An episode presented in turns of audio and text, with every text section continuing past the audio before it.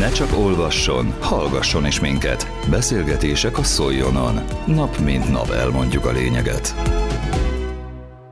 Szomorú aktualitása van a következő beszélgetésnek. Suhajda Szilárd magyar hegymászó a Monteveresten tűnt el a múlt héten. Az ő balesetéről beszélget vendégével Mészáros Géza. Szlankó Zoltánnal beszélgetek, szolnoki hegymászó és hegymászó oktató. Sajnálatos és szomorú aktualitása van a mostani beszélgetésünknek, és ugye ezt fölkapta a hazai média. Suhajda Szilárd a Monteverestet igyekezett a csúcsát megtámadni, és hát úgy tudjuk, hogy ez nem sikerült, eltűnt.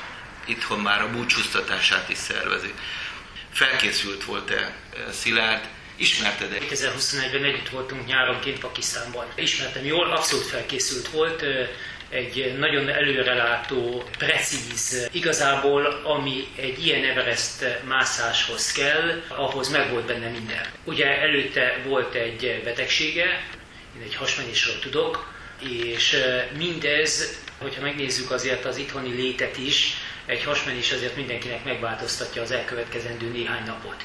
Egy hegymászónak még inkább, mert nagymértékű folyadékveszteség eh, lehet, ami a fönti életét befolyásolja, mert hogy ez a folyadékra, amit ő elveszítette egy ilyen betegség közben, ha neki odafönt eh, szüksége lett volna. Hogy mennyire érezte ő ezt meg, vagy mennyire nem érezte, ezt természetesen nem tudjuk.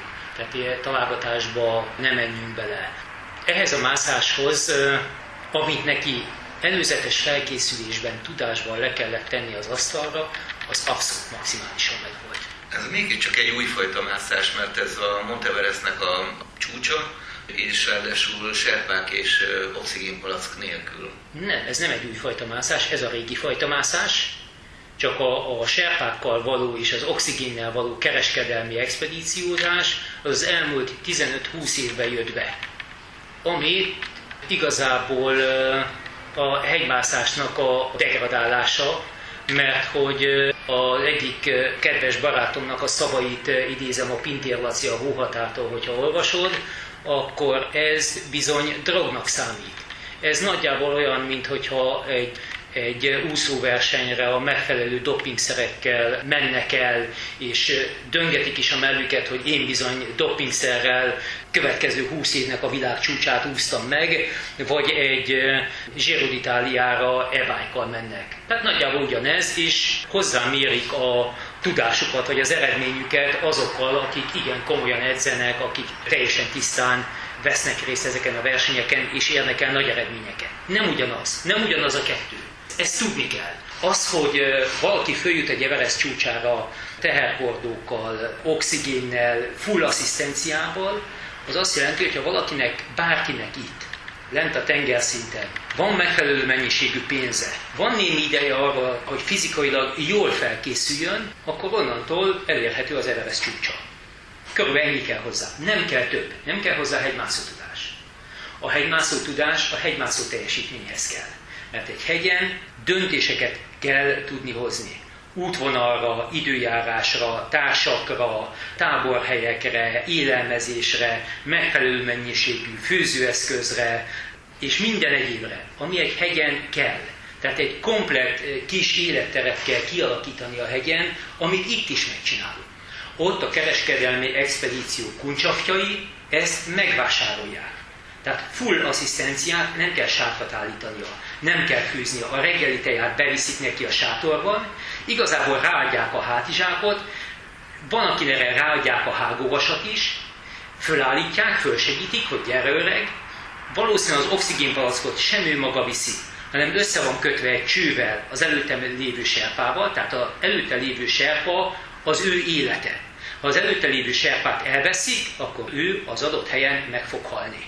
Szilárd azért több alkalommal próbálkozott már Monteveresten vagy egyéb magasabb hegyeken egy ilyen csúcs támadáshoz a Csomolugmán hány napig, hány hétig, hány hónapig kell felkészülni. Nem csak eszközökkel, hanem az aklimatizálódáshoz, minden egyébhez. Akkor térjünk vissza ott a próbálkozásra, mert ő nem próbálkozott, hanem fönt volt a Broadpeak-en, fönt volt a K2-n 2019-ben oxigén nélkül, első magyarként, fönt volt a Locén, ami a negyedik legmagasabb, a K2 ugye a második legmagasabb csúcs, Az Everestet is ismerte, mert már volt fönt 8000 méter fölött az Everesten is, vissza kellett fordulnia, és nyilván most újra próbálkozott, hogy azóta az utolsó próbálkozás óta azért fönt volt a K2-n, ami a második legmagasabb hegy a Földön, és egyben technikailag a legnehezebb, ezekben a magasságokban, mert van nála nehezebb, de hogyha a magasságot is egybevetjük,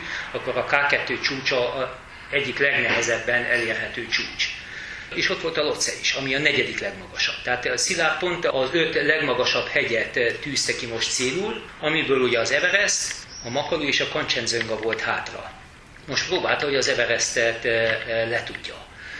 Ezek a tapasztalatok, ezek nagyon-nagyon fontosak egy Everest oxigén nélküli megmászásához, azért, mert hogy tudja, hogy a szervezete hogy reagál. Ismeri az összes jelzését, a fájdalmait, és minden egyebet, hogy nagyjából hol lehet. De nagyon-nagyon apró, pici részletekben van itt a lényeg. És pont valószínű ebben a sok apró pici részlet valamelyikében csúszott ő el, hogy azt hitte, hogy még megy, de azt tudni kell, hogy odafönt nincsenek logikus döntések. Tehát a, az emberi agyban, hogyha tágabb értelemben vesszük az agyat, akkor a homlok lebeny az, ami a döntésekért és a gondolkodásért felel. De a, a létfontosságú szervek közé a homloklebeny nem tartozik bele a központi agy perifériának tekinti, és hogyha bármilyen atrocitás éri a szervezetet, hideg vagy netán oxigénhiány, akkor az összes perifériában elkezdi bezárni az ereket, hogy a létfontosságú szerveknek maradjon elegendő vér, meleg, oxigéndús környezetben tartsa ezeket, lépmáj és stb. stb. És a homloklebenynél is bezárja az ereket. Tehát egyszerűen nem jut a homloklebenyben annyi vér és annyi oxigén és annyi meleg, hogy a gondolkodás az jó legyen. Ahol Szilárd már járt, mielőtt eltűnt, ott már, vagy még kereskedelmi hegymászok voltak, ugyanis sok olyan fotó, videó került mostaniban a nyilvánosság elé, amikor szinte sorok állnak egy-egy ilyen magasabb csúcs előtt. Persze, persze, persze. A Szilárd előtt már jó pár nappal elindultak a csúcsmászások, és aznap is voltak csúcsmászások, amikor Szilárd ment fölfelé. Látták is, találkoztak is Szilárddal, mondták is, hogy igen, meglehetősen el volt fáradva, már nem kommunikált, de az ott abban az oxigén hiányos környezetben ez akár mondhatjuk természetesnek is. Igazából itt egyetlen egy fontos dolog volt, amiben Szilárd nem hozta meg azt a döntést, amit meg kellett volna, hogy a megfelelő visszafordulás időben, ami régen 12 óra volt délelőtt, illetve délben, vagy pedig most már ugye ez kitolódhat akár délután 3 óráig is, nem fordult vissza. Tehát ott bárhol is van az ember abban a csúcsrégióban, még akkor is, hogyha karnyújtásnyira van a csúcs, akkor is vissza kell fordulni. Mese nincs, mert az pont az élete függettől elképzelhető, hogy kapott esetleg egy, vagy látott egy olyan időjárás jelentést, amire azt mondták, hogy az éjszaka ugyan hideg lesz, de szélcsendes. A szél sokkal nagyobb ellenség, mint a hideg. Éppen ezért dönthetett úgy, hogy ha nagyon lassan is túlmegy ezen a határon. De lehet, hogy, lehet, hogy egyszerűen már nem volt tisztában az időtényezővel. Elég komolyan fölléphetett nála ebben a magasságban egy agyodéma. De ezek már mind feltételezések. Tehát ezt nem tudjuk biztosan hasonlóan, mint Erős Zsolthoz, Szilárdat sem valószínűleg nem hozzák le. Úgy tudom, hogy... Egyelőre nem is tudják, hogy hol van. Nem is tudják, hogy hol van. Valamikor látták, amikor fölment a kereső, a három kereső serpa, akkor utána ott azon a helyen már nem találták meg. Tehát elképzelhető, hogy még annyira magához tért, hogy mozdult egyet, feküdt egy kövön. Tehát nem azt kell elképzelni, hogy van egy nagy vízszintes plac, ami fekszik, mert ezek a vízszintes placok nem léteznek. Tehát ott minden lefelé lejt általában, és valószínűleg mozdul egyet, és rögtön le is csúszva.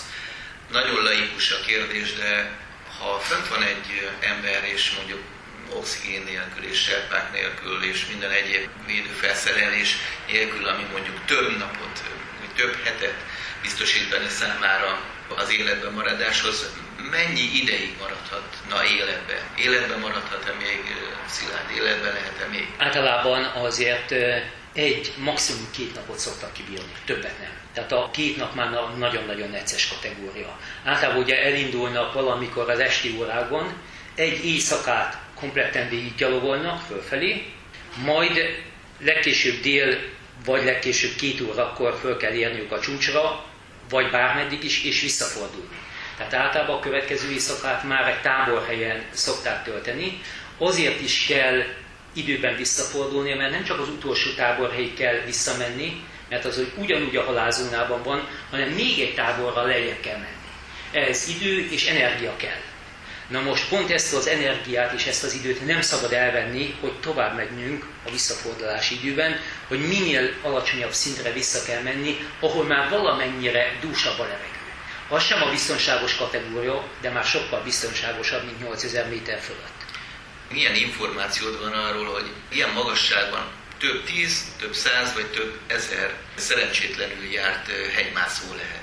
Hogy, hogy mennyien és hogy milyen körülmények között veszették az életüket, ezt ugye nem lehet tudni. Mert itt elég egy rossz mozdulat, egy kicsúszás, egy szívinfarktus, egy agyvérzés, nagyon-nagyon sok minden érheti, de akár egy, egy normális, hogy, hogy leül valaki, nem tud felállni, pont azért, mert ugye magas hegyi beteg lett, és nagyon-nagyon sokan vannak természetesen, akik ugyanúgy oxigénnel mentek, és érte őket a, a halál. Kiszámíthatatlan, hogy mi történik ott. Nagyon sokszor hozza a felkészületlenség egyébként a haláleseteket, hogy nem tudják úgy a kötelet, a felszerelésüket kezelni, mint ahogy kellene, emiatt kicsúsznak, lezuhannak de nem, nincs pontos statisztikám arról, utána lehetne nézni, de ugye van egy úgynevezett Himalája adatbázis, amiben ezt eléggé jól megnézik. Igen ám, de ez a 1963-tól vagy 64-től kezdte el vezetni egy angol újságírónő, az Elizabeth Hawley, aki azóta már meghalt, előtte talán valamennyire visszamenőleg még a első megmászást talán fölvezette ebbe az adatbázisba, de az összes többiről ugye nincsen szó. És voltak azért nagy magányos vándorok ott az Everesten, akik úgy gondolták, hogy na majd böjtöléssel és egyébbel urá tudnak lenni a, a hegyi veszélyeken, tehát igazából pontatlan a statisztika. Érdekes, hogy a serpák ezeket a oxigén palack nélkül és segítség nélkül akár egyedül is vagy társakkal megteszik ezeket. Nyilván hozzászoktak genetikailag is az ő adottságuk alkalmas erre a magas légköri életre hogyan tudják ezt? Tehát az ő életük ez mennyire kipipálandó, és mennyire csúcs, amit ők tesznek? Azért azt tudni kell, egyrészt valóban a 4000 méter körüli magassághoz a serpák, mivel nagyon-nagyon régóta érnek ott, ezért genetikailag alkalmazkodtak. Tehát nekik nem kell ezekhez a magasságokhoz elkezdeni egy akklimatizációs folyamatot, mert nekik az a megszokott lét. Azt azért tudni kell, hogy ebben a környezetben megszületni és fölcseperedni kisgyerekként, a sokkal-sokkal nagyobb kockázat, és rettentően nagy a gyermekhalandóság, pont azért, mert egy ilyen környezetben a természet iszonyatosan szelektálja, hogy ki az, aki megélheti az egyéves kort. Egyrészt gyatrább az orvosi ellátás, tehát hogyha valaki beteg lesz, sokkal később jut bármilyen orvosi ellátáshoz, ha hozzájut, és hogyha hozzá is jut, nem biztos, hogy ahhoz a minőségi orvosi ellátáshoz jut hozzá, amit mi megszoktunk. Ez az egyik dolog. És a, a serpákat, azokat ugyanúgy érik fönt nagy magasságban, ugyanúgy agyvérzést kapnak, ugyanúgy agyödémát kapnak, ugyanúgy tüdődémát kapnak, csak ezekről a balesetekről, vagy ezekről a halálesetekről nem szólnak a hírek. De ez ugyanúgy nyomon követhető, tehát nagyjából ugyanannyi serpa áldozata van a hegynek, mint amennyi külföldi vagy vendég áldozata. Sok-sok buta kérdés között ez is egy laikus kérdés, hogy és akkor a serpák tengerszint környékén milyen helyzetben vannak, milyen állapotban, tehát nekik ehhez kell akkor alkalmazkodniuk? Nem, nem kell. Gondoljunk bele, amikor van egy nagy nemzetközi sportesemény, Mit csinálnak a sportolókkal? Fölviszik őket magasra, hogy a vörösvértes számukat megnöveljék. Miért növekszik meg? Érzi a szervezet, hogy kevés az oxigén, ezt úgy kezdi el kompenzálni, hogy oké, okay, ha kevés, egyrészt növelem a pulzust kapásból, tehát hogy minél gyorsabban tudjam a vért pörgetni, hogy minél gyorsabban jusson el az adag oxigén a sejtekbe, tehát elkezdem pörgetni, és elkezdi a csontvelőt arra utasítani, hogy na akkor még a vérszállítást azzal is növeljük, hogy a megfelelő sejteket a vérbe belepumpáljuk. Ezáltal megnövekszik a vérben a vérszállítási mennyiség, és még jobban is pörgetjük. Tehát egy adott vérben nagyobb lesz a hemoglobin szám. Ez azzal jár, hogy besűrűsödik a vér, Tehát sokkal nagyobb folyadék igénye lesz pont azért, hogy a sűrű vér a szív tudja kompenzálni.